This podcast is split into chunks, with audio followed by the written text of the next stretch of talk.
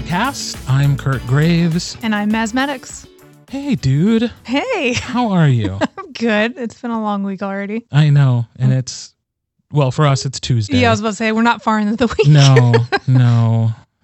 For all the listeners who are listening on Friday, just Yeah. know we might not have made it. Yeah, yeah. This we might be ghosts because it's already been a long week and it's been two days in. This might be the ninth and last episode of the Hoof and Fang podcast.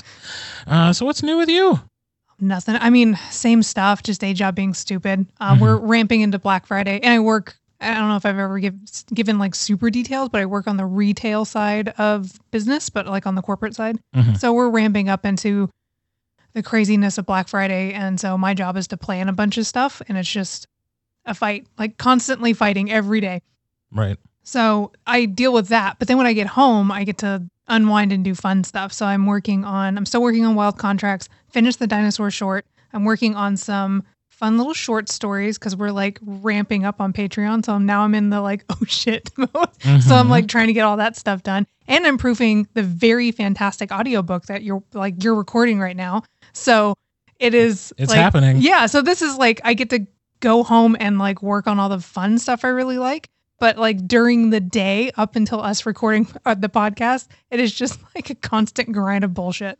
So I'm tired. right. I think you've just described most jobs. yeah. Just a constant grind of bullshit. Yeah. In fact, if you don't have that kind of job, congratulations to you. yeah, you win. Right. I mean, I win, Yeah. technically. You do. I do. Yes. You're one of but those I. I do not deal with a constant grind of bullshit. Just like a trickle every now and again. yeah. I mean, with anything, I think it, that you're a part of that you have to do to make money. There's always going to be something in there that sucks. But Any least- job that includes working with some other human being Yeah. will have some degree of bullshit. Yeah. Exactly. So, That's just what's going to happen. right, But- exactly.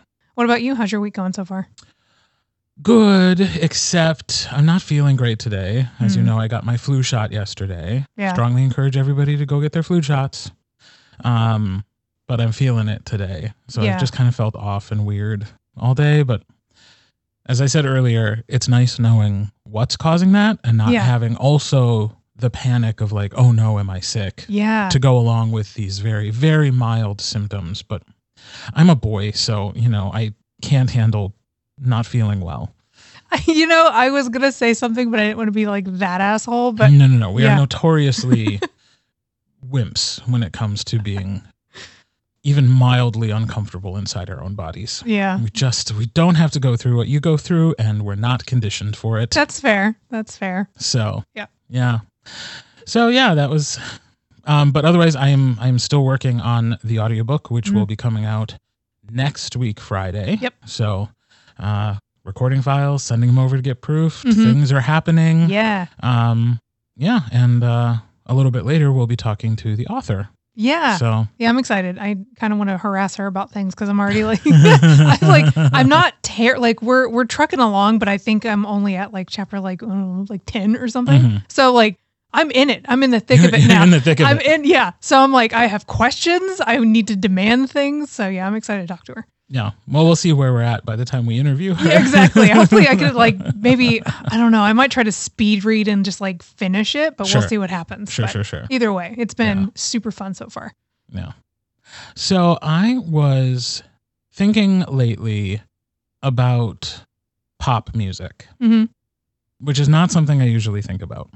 Do you listen to a lot of pop music? I don't. I don't listen to a lot of music, period. Oh yeah. Like I've for most of my adult life, I have been a NPR audiobook podcast person. Mhm. Um, most of my listening habits were created in the car. Okay. So like commuting, um, or I was a traveling salesperson for a few years. hmm Uh, like really long drives, like 16 hours sometimes, just to get where I was going, and then That's rough. slowly work my way back, doing appointments all the way. hmm Uh, so that's when I really got into like audiobooks, and I knew every NPR station between here and Mobile, Alabama, so I could find my talk radio when Yeah. I needed it.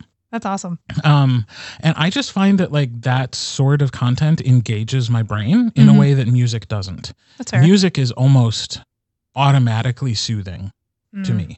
Okay. So, and that's not good if you're doing a 16 hour car ride. Yeah. That's fair. Do you you don't sing in the car or anything like that? It's not your jam. I sometimes, but again, for I can do it for a little while, Yeah, and then like not- I just start to get lulled into the, yeah. the cadence and the beat, and like it just starts to calm me, and that's Okay. not again, that's just not what I Yeah, want. no. If I'm driving a really Yeah, for sure. a really long time. Um, I mean, I am a musical theater guy, so I've Yeah. listened to soundtracks growing up, and I still will do that from time to time. I like songs that are sort of telling stories. That's always been my mo. yeah. Okay. Um, but of late, there's an artist who has captured my attention in a way that most don't. Uh, it is the Australian pop singer Troye Sivan. I don't know that person. Okay, well, you're gonna go look up his music videos after this, and you're gonna feel scandalized Okay, great. um, but also impressed. but it just got me thinking about how important representation in media is Mhm. and like how your attitudes towards something can change if you can see yourself in it, yeah. which is something we sort of touch on and talk about a lot in our work and uh, representation in, in casting when it comes to audiobooks. Like I have that conversation all the time. Right. Um, but yeah, Troy has really got me thinking, thinking about some things. Um, first of all, I'm not usually a twink guy. Yeah. Not your I'm, thing. hap- I'm happy they exist, and Yeah. I'm good at playing them in a book, but they're not usually for me. Fair. Uh, he's got me. You're gonna watch these videos, and you're gonna be rethinking your stance on twinks.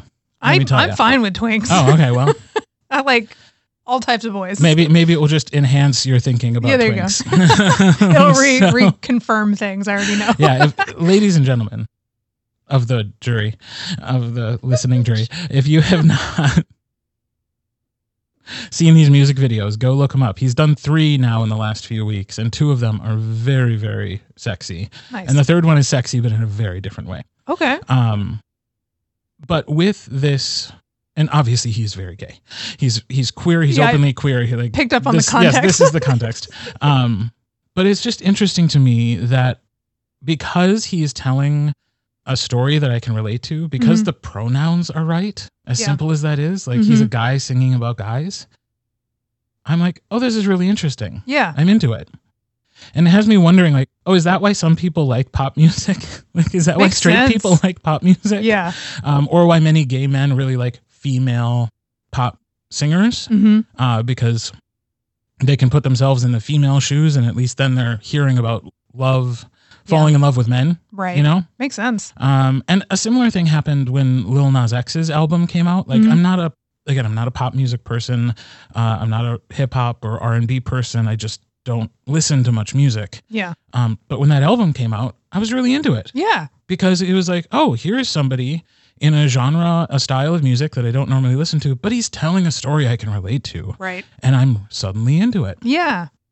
And so it just has me thinking about like, how much of yourself do you see in the media that you consume? hmm Yeah, that's that's a good question. I think it's gotten better recently for every, like most queer people, but it, me as a you know a, a cis woman, I didn't relate to a lot of media growing up. I didn't. I don't didn't really like girly things, uh, especially like in the early two thousands. To me, it felt like a lot of the female characters were dumb, vapid, weak. They were always the damsel in distress. I mean, you can trace it back to all the way to like Super Mario. Mm. Mario was a hero. Pe- Peach was the one that was stuck in the castle who couldn't take care of herself. So like that was reinforced in media for like video games and comic books and cartoons, all the stuff that I really really like and still do. I'm just a huge nerd.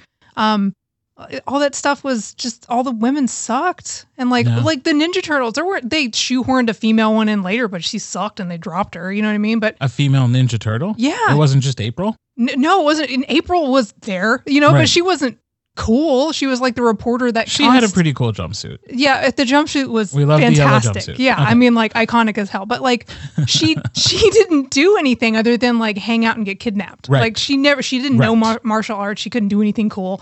So growing up, I was you know it. I think it messed with my gender identity for a long time and had like non-binary been around as like a lexicon like in the lexicon Mhm. like it was like it is now i probably would have leaned that way as a little like as a younger person but now like we're seeing this cool renaissance of like these really cool complicated strong female characters that are becoming more uh, you know accepted and are in these like movies and video games especially you've Yeah. seen a huge renaissance like, since i'm a video game person i'm Hopefully seeing more than accepted, but like yeah like put to the forefront. Yeah, put to- like yeah. made 100% Yeah. like uh, uh, i think the first major one was laura croft and even that one was like she was still like her, Ooh, a yeah. half her ass was hanging out right. you know what i was mean gonna say, like that was definitely still media made by men for men. Exactly. But like you're starting to see more of these cool, complicated female characters. Like I'm, I mentioned Baldur's Gate a thousand times, but there's this one character. Oh, what is it? I don't think I remember it. In case we need a recap, Mhm. um, it's a fantastic fantasy RPG that I've been sinking all of my time into.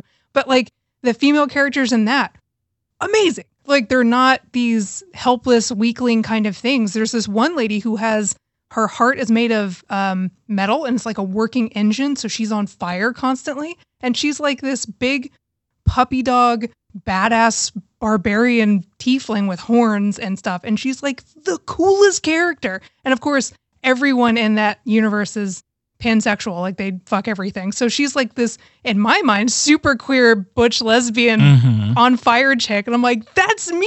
Like you know what I mean? Like, I finally see myself that's me exactly! I've always wanted to be a huge devil lady who can wield swords and have her choice of partners you know?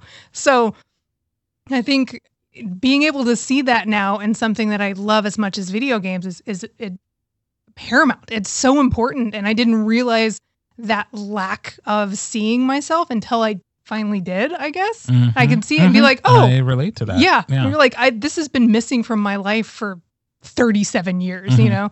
So yeah, I think it's hugely important. Right. And it, we're coming into an era now where creatives are starting to experiment more and put themselves into it or just not do the same normal straight stuff all the time, which is fine, and but it's uh, to a degree it's commercially viable now Right. you know like if lil nas x and troye sivan and movies like red white and royal blue can do well enough to bring in an audience and prove Mhm. that they can make money yeah. uh, you know one of the biggest songs of last year i will not remember the name of it because again i'm not a huge pop fan but i do know it was like sam smith a queer non-binary person and kim petras uh, a trans rapper raptress Raptress. i don't know If that's not a word, we should make it one. I love that. Uh, again, if I if you didn't believe me when I said I'm not really into pop music or hip hop, you believe me now because I didn't know the right word. And I did you see me panic when I was like, oh no, Is that what right? If, I don't what know. if female rappers have a different name and I don't know it?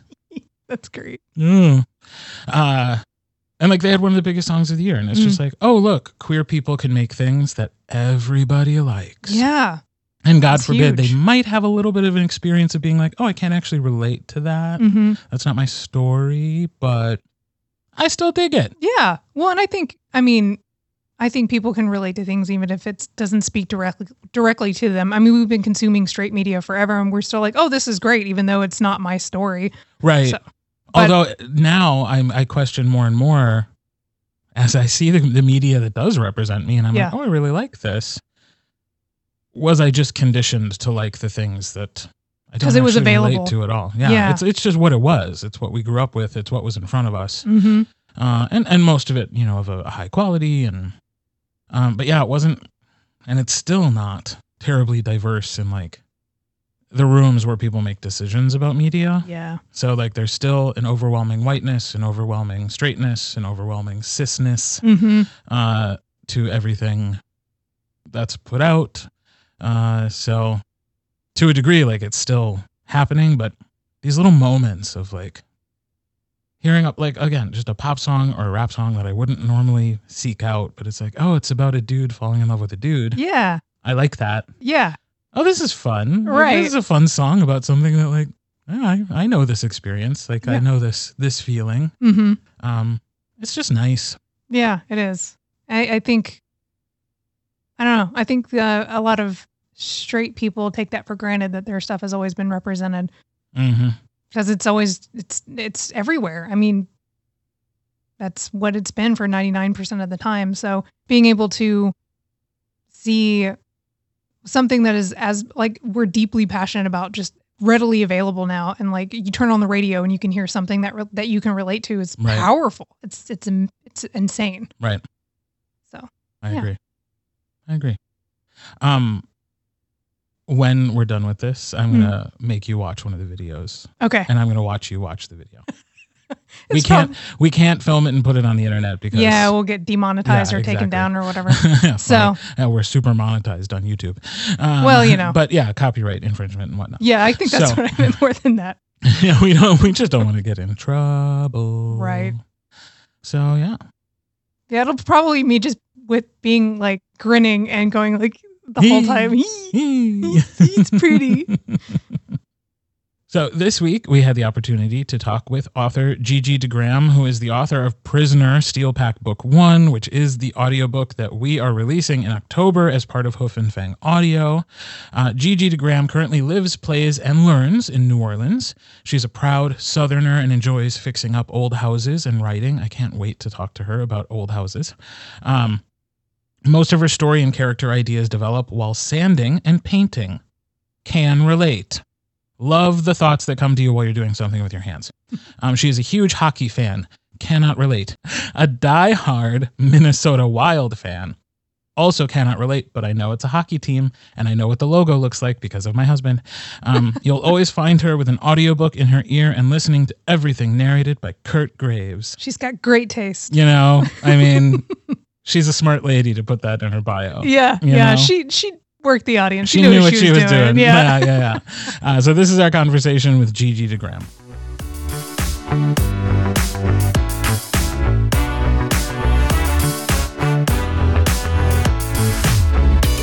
Hi, Gigi. How are you? Great. How are you guys? So I would like to start to just learning a little bit more about you and your background and how you got into writing. it's kind of a wild story. Um, We love let's wild see. stories. Hmm. So when I was little, uh, we used to go camping a lot, and um, my mom would be over in a hammock reading a novel. Typically, it was like Danielle Steel. Okay. And so my grandmother, she was kind of a tough lady, and she would always say, you know, oh, she's over there reading another trashy novel. And so I, here I am, a little kid, roasting marshmallows and, you know, looking at my mom defying my grandmother. And I don't know, I just kind of thought, my mom is really a badass, you know? Yeah. And so that kind of stuck with me. And so I took some classes in college, high school and then college, and I was really interested in it. But then when you start thinking about how am I going to pay to live, uh, you know, Writing doesn't rise to the top of it that. didn't look promising. So Yes. I got recruited in college by the police department from the town I lived in. And so I was a police officer for several years and then ended up uh, later on in my career, got injured in the line of duty, had to disability retire, and I was just bored. And so I decided to go back and finish my degree. And uh, so I ended up finishing up my criminal justice degree that I had left uh, to go be a police officer. And Right. while I was at it, I decided, well, let's just go see about that English degree I always dreamed of getting. And so I started taking classes and I, you know, hey, let's try the author thing. It's kind of a second career. So here I am. Never imagined that, you know, it would be anything more than a hobby. And I got lucky. So, Wow. Yeah, So- that took a turn. I wasn't expecting police officer to come out of that story. That's amazing. I know. And I heard uh, on one of y'all's previous podcast uh, that you used to be a dispatcher. Yeah. Right. And Yeah, so yeah. when I saw that, I was like, oh my gosh, she'll totally get what I'm saying when, Mm-hmm. you know, when we're talking about this stuff. So that's yeah. really well, cool. it makes sense because like I'm I'm in the middle of proofing Prisoner right now for Kurt, Mm-hmm. and like I'm, you know, the main character. It starts off with him in prison, so I was like, wow, this is pretty good. like like you, sh- this person like you know about the prison like Not good. Well no accurate. no it's, no uh, yeah let me walk that back. I don't mean like, you know what I mean. You know what's I'll great? take Our good. prison hey, system. I will take good. yeah, you know what I'm saying. Like it, it Yeah. was, it was accurate. I guess I should say. But uh, yeah, that that makes well sense. now. written. Yes, well, well written. thought yes, out. Exactly. No, I'll take good. I'm I'm totally fine with good. Yeah, well, I mean, that's a good transition into Prisoner, which, uh, as as Marky has said, is good. Mm, It uh, is. but it is also it it deals with some some rough topics. We'll Mm-hmm. get there. Uh, but yeah, knowing that background now makes so much sense as to how you were able to to bring that to life uh, in a way that doesn't feel like it feels in the movies. Like it feels icky in Mm-hmm. a lot of ways right. which is I'm assuming more accurate. I think so. I mean, I tried really hard, and then I also um, took a corrections class just to and did a lot of research. Uh, even with fiction, you know, if you're not doing research, you're not doing your your work justice in my mind. So I, I really tried to get it as accurate as possible. I've never been in prison, so it's not based on you know personal experience. It is research, imagination, and I've certainly been in jail a lot, Sure, yes. just not in that capacity, if that makes sense. Yeah. So, and please don't hate me because I used to be a police officer. No, I, I I mean, I Yeah. it's I worked with cops for like three years, so yeah, you're no problems there for me. I the promise same way I, I I was a nice one. right, right. I was gonna say in the same way that I don't believe every cop is virtuous, I also don't believe that every cop is awful. exactly. Yeah. So especially when it comes to the individuals. Mm-hmm. Yeah. So Yeah. yeah, no hate, no hate coming from us. Nope. Thanks. Um, I am curious. So then, in in the path of watching your mom read trashy novels uh, to the genre you decided to write in, uh, where did the inspiration come from? Did you go through any other things? Have you written other things and found that they weren't for you? Um, yeah, I've I've got a couple of uh well, I have a book out. So I also grew up on a farm and not far from the farm I grew up on. Uh, and I'm originally from Arkansas, so country. And you can probably tell by the way I talk. uh but uh and I went to a, a, you know a rural high school, and a bunch of kids that I went to school with lived in a trailer park nearby. So uh, I did write. I'm so fascinated with trailer parks. Um, I just think they're a very interesting world, and so I did write another book uh, that is the world is the tr is a trailer park. So. Um, and that one is Lucky, and that's uh, been out for a little while. So that was my very first book. Do what? That was the first one you wrote. Yes. Uh, Prisoner actually started as a short story uh, in a fiction class on unlikable characters.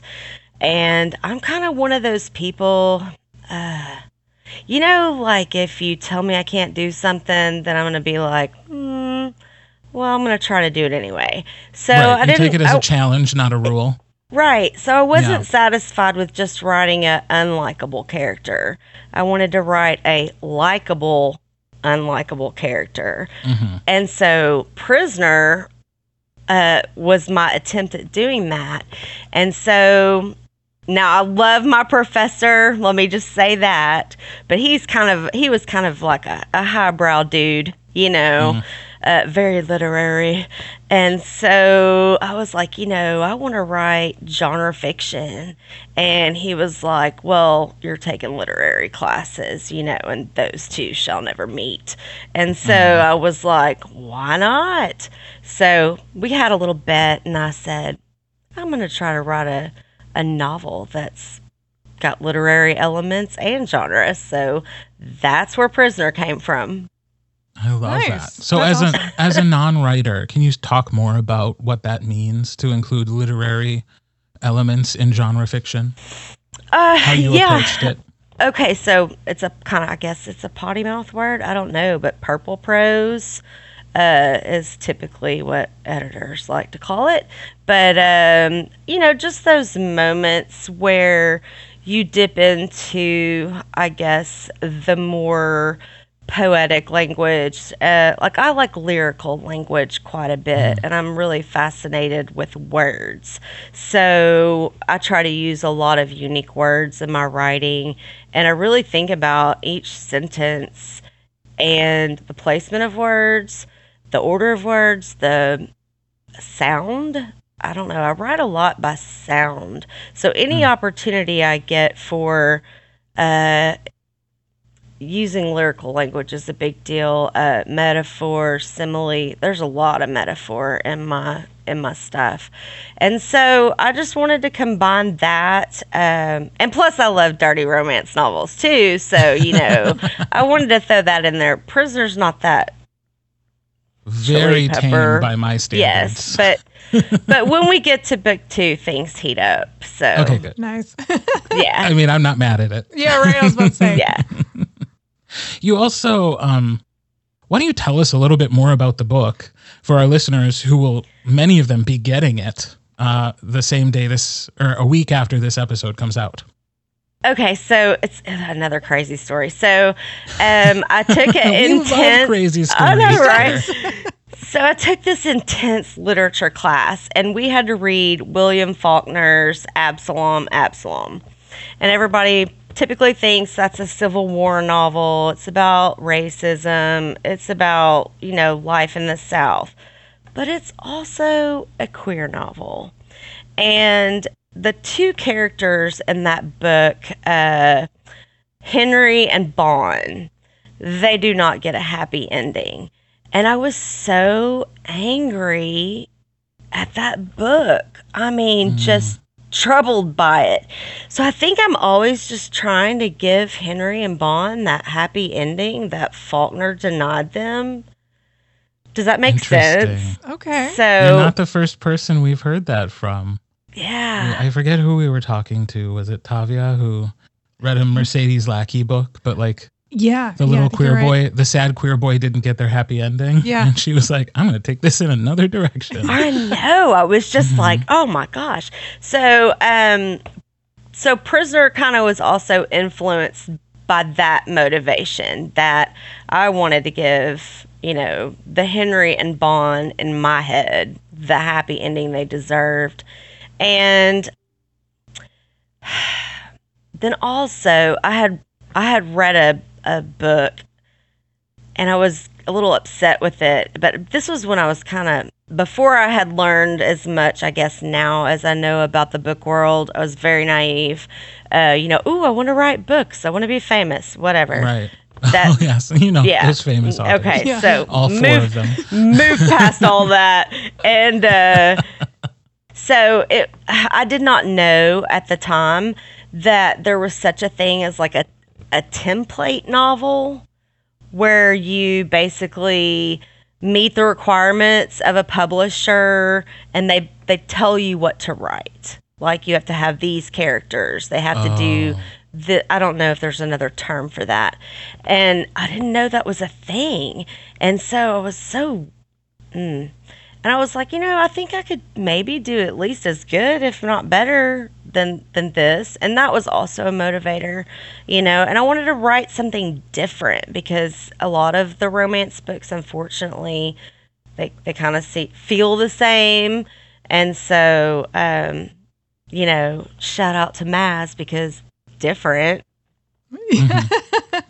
Yeah, I was gonna say I've I've been enjoying Prisoner because it it like doesn't feel like a romance novel right away, which is interesting because I, I read so much of the genre and of course I love the genre. It's like my passion. But every once in a while you get one of those books that is just it feels different. It doesn't behave the same way, it doesn't follow the same rules. And it either is one of those like really not my bag or I'm like, this is awesome. And like I'm having the this is awesome with Prisoner because I'm like, this does this is like I know it's a romance and like the, it's sprinkled in there, and I have a very like I, I haven't hit the end yet, and I refuse to read the synopsis of book two because She has no idea. I yeah I She I'm has like no idea. I will ref- I can't spoil the surprise, but I like have tingly hopes of like what the ending is going to be like, and I haven't You're had that in a while. I'm wrong. You're wrong. Damn it. Well, or yay. I I'll don't be know. very surprised if you're like, oh yeah, exactly what I thought happened was, or was going to happen happened. I'd be very surprised. Okay. Well, part of the fun of this is that it is so different, and it's not. Uh, I mean, and I think what you were talking about was different, even than just saying like there are tropes and there are beats that a lot of books hit. Like publishers will actually say like this is the novel we want, and like audition authors to go write this book right. the template Right. that they they put out. So it's more even than just like following a beat chart or something like that. Um, but that being said, like it doesn't feel like you followed a roadmap that I am familiar with. But at the same time, I feel that there's a direction. Yeah. Yeah. It doesn't feel chaotic. It just, it just doesn't follow the normal romance roadmap, like you Mhm. said. Like it, it really is like it veered off and is running kind of parallel to it. So it's still going the Right. right direction, but it's not like, oh, okay, here's the meet cute, here's this, here's this. Like it doesn't do it in that kind of way. So it kind of keeps me like, I don't know what's going to happen. So it's very mysterious and fun. and Yeah. like you're playing with that and it's interesting. It's not the road I'm used to, Yeah. but it doesn't feel directionless. Right. Yeah. Somebody's driving, Yeah. and you have faith in that driver. Mm-hmm. Does no, that, make that makes that yeah, that makes me feel good because I was worried about that because I don't know if my brain is like everyone else's, but I don't really think in a, a linear way. I definitely think in a non-linear way. And so that comes across in the book. Like how I Mhm. think is how I write. And now, you know, then you go back in, and sometimes it's like putting a puzzle together, and you realize, oh, I can't do this because then this doesn't work out, and I have a big plot hole, and I've got to go fix that. So there is a little bit of what is that Yeah, look? Meaningful. Sorry, the podcast listeners can't see that I just gave a meaningful look to Maz. I don't know what you're it. talking about. Slander. I saw it. so like you guys know what I'm talking about when there's the the big plot hole and Mhm. you're like, "Oh my gosh, I have to fix this," you know? But then I don't know, something happened. You know how the characters like speak to you in your head and they say, "No, I don't want that. I want Thomas," or you know, whatever. And so you you end up going in these different directions, but I wrote myself in a corner and I called my professor, you know, the the guy I just love to death, but he's stuffy. Uh, and he was like, uh, "Well, you either have to delete all that, or you know, come let him, you know, let this character progress, or come up with something new." And the come up with something new was the option I went with, and wolves. Well, So yeah, yeah, but it resulted from a mistake and a learning process. So yeah. Hmm. That's very awesome. interesting. That gives me hope because I'm facing a very similar thing in what I'm working on right now. I had a very clear direction on what I wanted to happen for the love story, mhm. and it's not going that direction because it just refuses to connect. And now I'm like trying to figure out how I'm going to fix it. So maybe I'll just throw in some wolves. like maybe there you go. Like suddenly shapeshifters. I fixed. Okay, I don't know that the lesson to be learned there was the answer is always wolves. That's what I got from it. sorry, but also also do love wolves and wolf stories. So you know that wasn't an easy. I mean, that wasn't a difficult uh, end to reach or a solution to my problem. You know, it wasn't what my professor suggested. So it was Mhm. all me. But um, no, I mean, I had a lot of fun writing it. It was very challenging.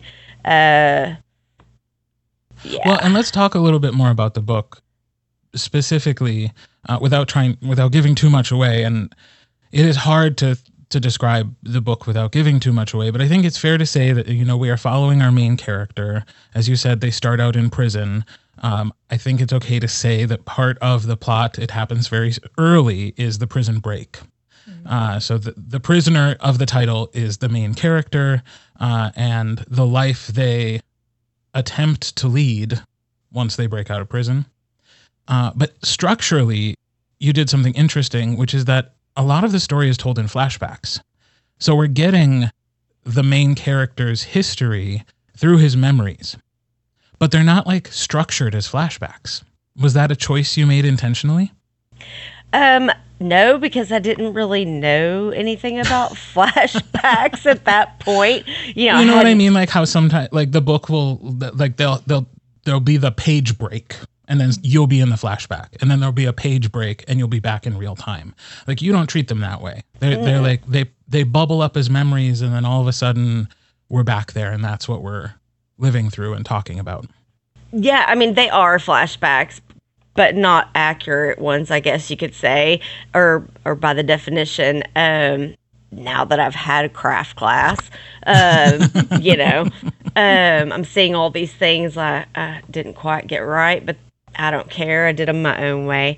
But you know, I, I really struggled with how do you write running, like. That's gonna get boring. I mean, mm. this guy's running for like six days. You can't just and he ran and he ran and he ran, you know. So I had to find a way to fill that space of distance, time, you know, and this this kind of like fast paced tension of, you know, am I going to get caught? And am I, and so I wanted to be able to kind of go in his head with his past and give the readers, you know, what's going on in his life, some characterization about him, and then so that's kind of where I went with it because like how do you write running? So Yeah. that was my solution. Oh, that makes sense. Yeah. Yeah. It's yeah, and it's a beautiful solution too. And it Thanks. feels natural. Yeah, I was gonna say it feels organic, and I think that's why I liked it so much. Because like I I like the clear flashbacks. I've they they can be done re- well. I've seen it, but the way that you have the flashbacks kind of just folded into what was happening, it feels kind of like when you get lost in your own thoughts. Like it mm-hmm. it just feels like it just you like you're giving a lot of exposition without just dumping it all on one page like it's just floating up as he's remembering things as he's like you know is running for his life for 6 days so yeah it's it the the way you crafted it was well done i really liked it Thank you. Thank Yeah. you. Uh speaking of structure, would it be fair to say that Prisoner is not only book 1 of the Steel Pack, but maybe even just part 1? Oh boy. Okay, so remember naive, don't know the the rules of the book world girl and still that girl. Still very much that girl. I mean, Just- aren't we all learning the Learning rules as of the I book go. world? okay, so I originally was like, you know, shoot big. So I was going to write the epic. So I originally wrote it as an epic. Then, you know, when I'm all happy and satisfied and let's send this to somebody and see if they'll accept it. You know, you go to, you know, submit your your your book and then you see the word count limit and you're mm-hmm. like, "Wait, what?" and so I was like, "Okay, I Yeah, cannot all those submit pages cost money and publishers are cheap. Right. Yeah. I cannot submit this monster. I have got to break it down. So I ended up with three out of the epic, and mm-hmm. this is one. And so, yeah, it, it is. It is a part one of the broken down epic Yeah. but it is also I really wanted to write start out with the human before they ever get to the paranormal world and mm-hmm. really know that character and then follow that journey into the paranormal world. So that's why we spend so much time with with our Right. main character. and I think it's highly effective. The only reason I bring it up now is that I I know that there are people who struggle with not having a resolution at the end of a book. That's expected. right especially if- in romance Right. But if they can go into it knowing, don't expect a, it doesn't all wrap up. Um, we interviewed Nicole Knight. I did her series. Everything does not wrap up after book one. It takes six books to tell that whole story. People loved it, but I think part of the reason they did is they, she, she was very upfront with the fact that like, this is not going to, re- it's a I think she used the word slow burn and a lot of other descriptors just to say like, the full story will reveal itself, but you have to trust me and you have to stick with it. And it is going to be a longer road than just one book. hmm So, um, it makes a lot of sense learning that it is part of the epic hmm and we're just getting the first taste. Mhm. Uh, and and you know that formula certainly worked well for T.J. Klune with Wolfsong. Right. Like he spends a lot of that book with Ox being none the wiser of what's going on around him. So, Right. um, it can work. It has. Let's hope. you know. Let's hope. yeah. Um, the other thing I think it's good just to chat about a little bit so that people are prepared is there are some darker themes in the book. Mm. Can you talk a little bit more about like w- what part of the process I get like I don't want to say why is it important to you to have that in there because my guess is the answer is because that's the story and I know that authors don't always have control over their own stories that's just the story they have to tell. Um, so I don't want you to justify why it's there. I just want you to talk about how you worked through it.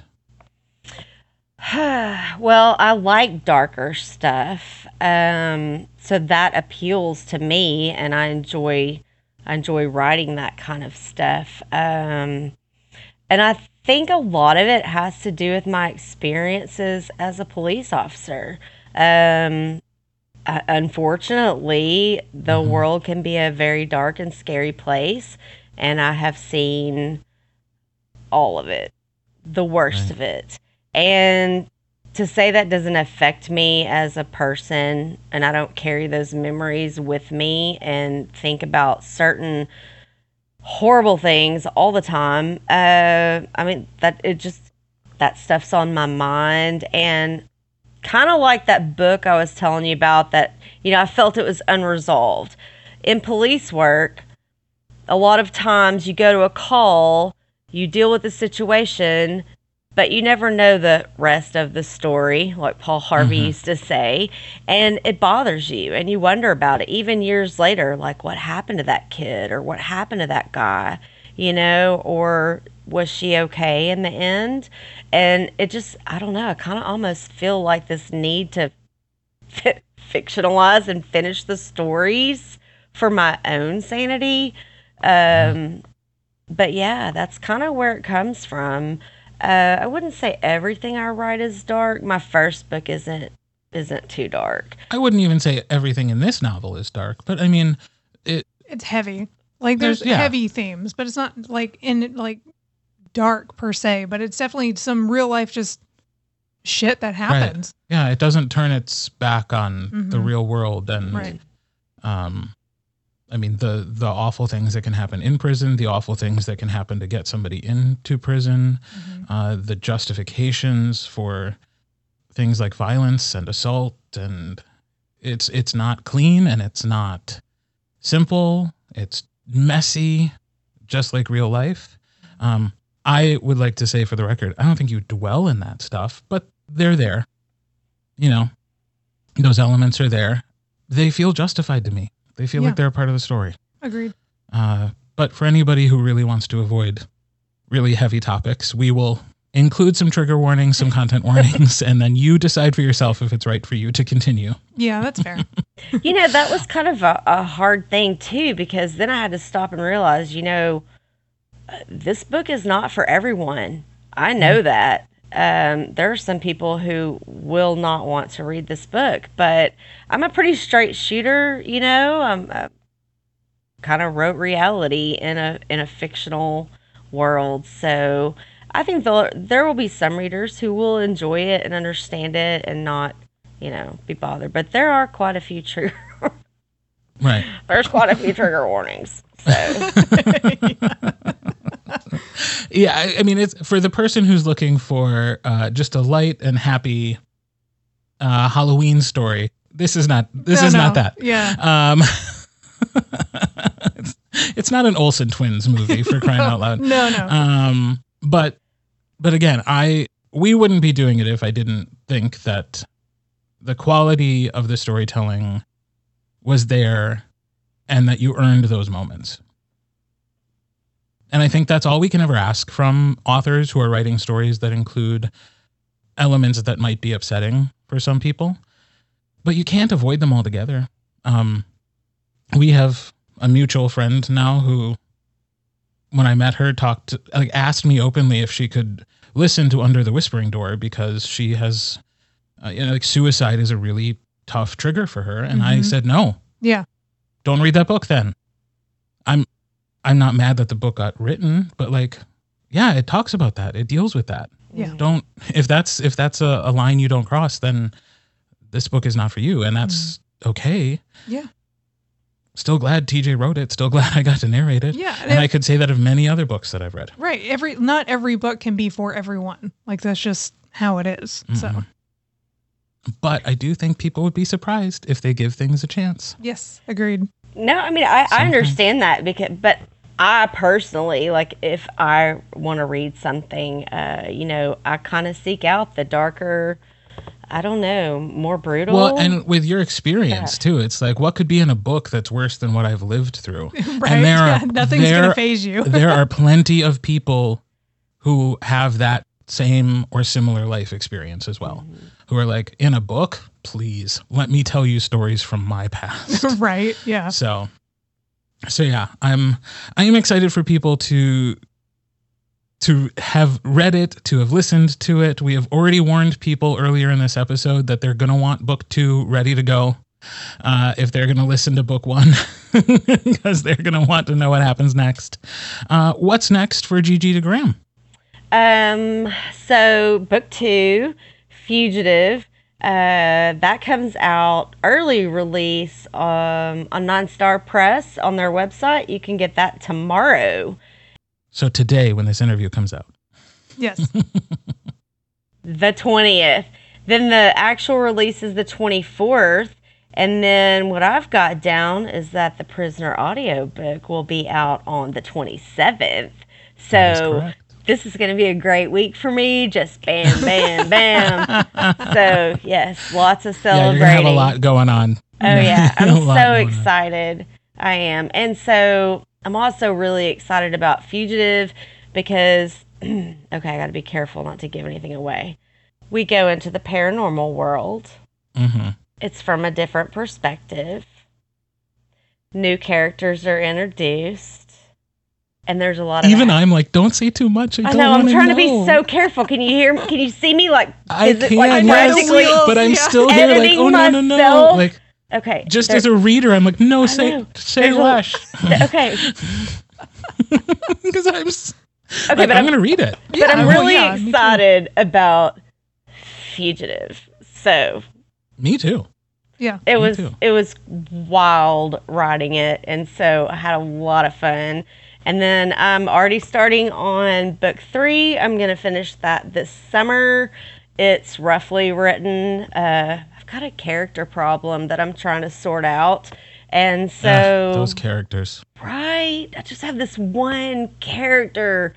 Oh, he drives me crazy. Like I just can't figure out his path. So yes, I see y'all smiling. Y'all, y'all know this, this, this I know the struggle. problem. God, Yeah. I dream about it. You know, like these different ways that this character's life can go. So who knows what's going to happen, but we'll get there. I also have a sports romance that um, NineStar picked up and got to edit that, and then that'll be coming out. So I'm super excited about that one. Uh, that'll be my first sports romance. So, yeah. What's the sport? Well, it's football, but it's got a little hockey in there because I'm a huge hockey Mm. fan. So- Nice. Those are the two sports that Maz knows about. Yeah. Oh I yeah, those I sports. watched I watched the uh, the quiz, and that was fun to watch you uh, rattle through. Wait, are there any other sports? To other run out of sports? sports after two. Yeah, I laughed. It was great. suit, man. And then oh wait, rugby. Yeah, and it was tennis. so it was really great. I had a great laugh over that. Sorry, I was laughing with you.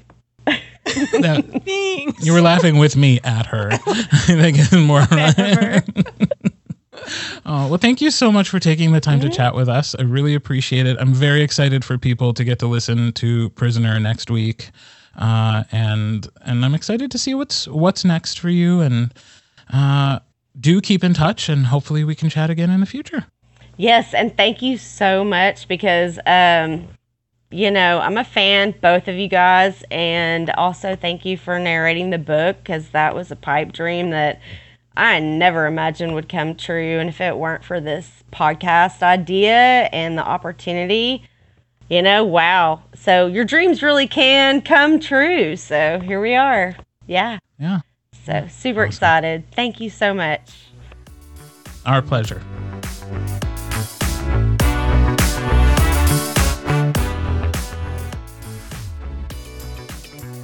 Thanks again to Gigi for coming on the podcast to discuss her work. The second book in the Steel Pack series, Fugitive, comes out next week on October 24th. Ooh, Just a awesome. few days before the first book in that series, our October audiobook pick, Prisoner, comes out on Friday. Double hitter, man. I and it. I right, and we did not plan that. This is just how it happened.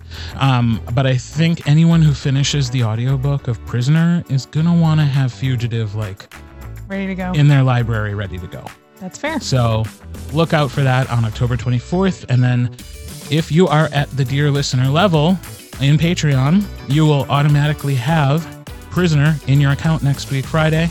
Uh, and you still have time to do that before next week Friday, or you can go to our online store and buy it starting on October 27th. Um, if you want to connect with Gigi, you can find all of her social media info in the show notes for this episode. That's also where you'll find all of our social medias, individual social medias, show social medias, all the ways you can get in touch with us, including sending us an email at hoofandfangpodcast at gmail.com. Our website is hoofandfangpodcast.com, and that's also where you can find a link to our Patreon page if you need any more direction to go join our Patreon. We will be back next week. Yeah. Same bat time, same bat channel. Bye. Bye.